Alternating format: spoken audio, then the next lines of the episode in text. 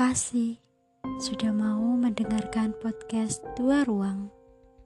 Sesuai dengan judulnya, ada apa dengan sekolah itu? Aku akan hadirkan kisah itu di sini.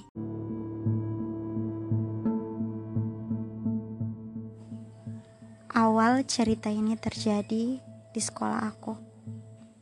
Tepatnya hari Kamis.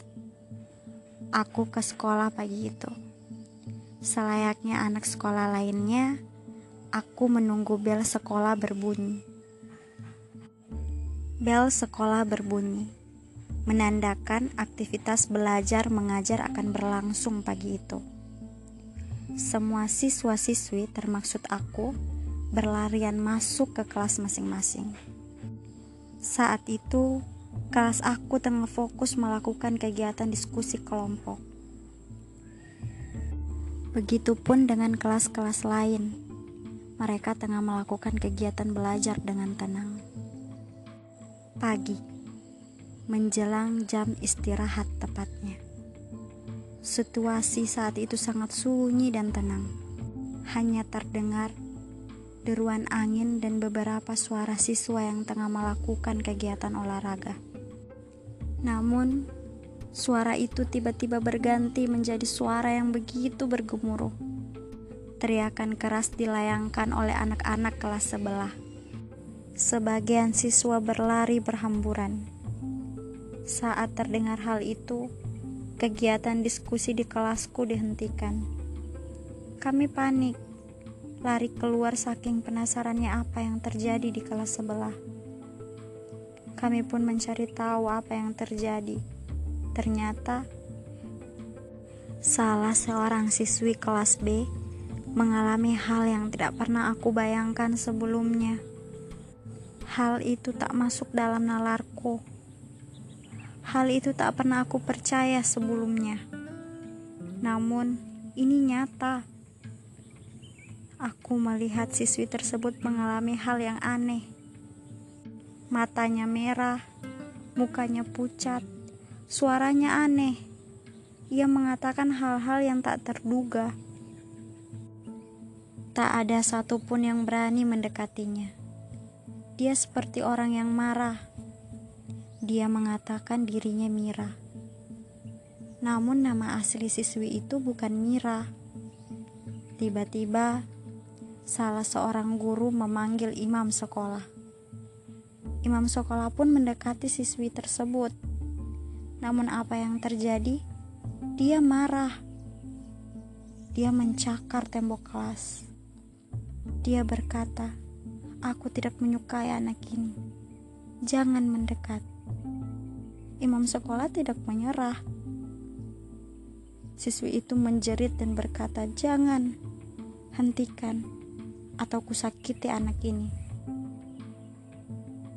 Siswi itu mengamuk hampir enam orang yang memeganginya terpental.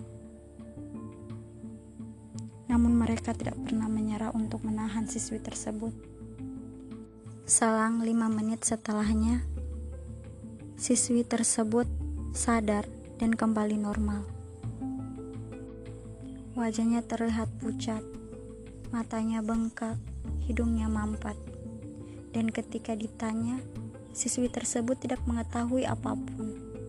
Ia hanya merasakan sakit di bagian tubuhnya, seakan-akan dia habis jatuh dari ketinggian. Situasi kembali tenang setelahnya. Bel istirahat berbunyi, menandakan jam istirahat. Seluruh penghuni sekolah melakukan aktivitas yang semestinya mereka lakukan di jam istirahat. Namun, 30 menit setelahnya, di ujung koridor sekolah, gempar akan hal yang sama yang terjadi 30 menit yang lalu. Kali ini bukan hanya satu siswa, melainkan delapan siswi sekaligus. Kedelapan siswi itu berlarian. Ada yang berteriak bak orang gila, ada yang menangis seakan-akan benar merasa sedih. Ada yang ingin memanjat dinding koridor sekolah dan ada yang marah seakan-akan ingin membunuh seseorang.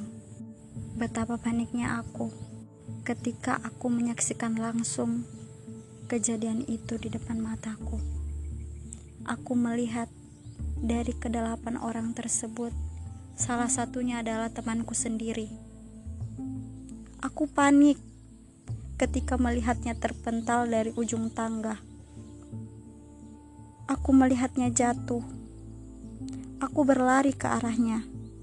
Namun ketika aku mendekatinya, dia marah seakan-akan ingin mencekikku. Namun, salah satu guru menarikku menjauh darinya.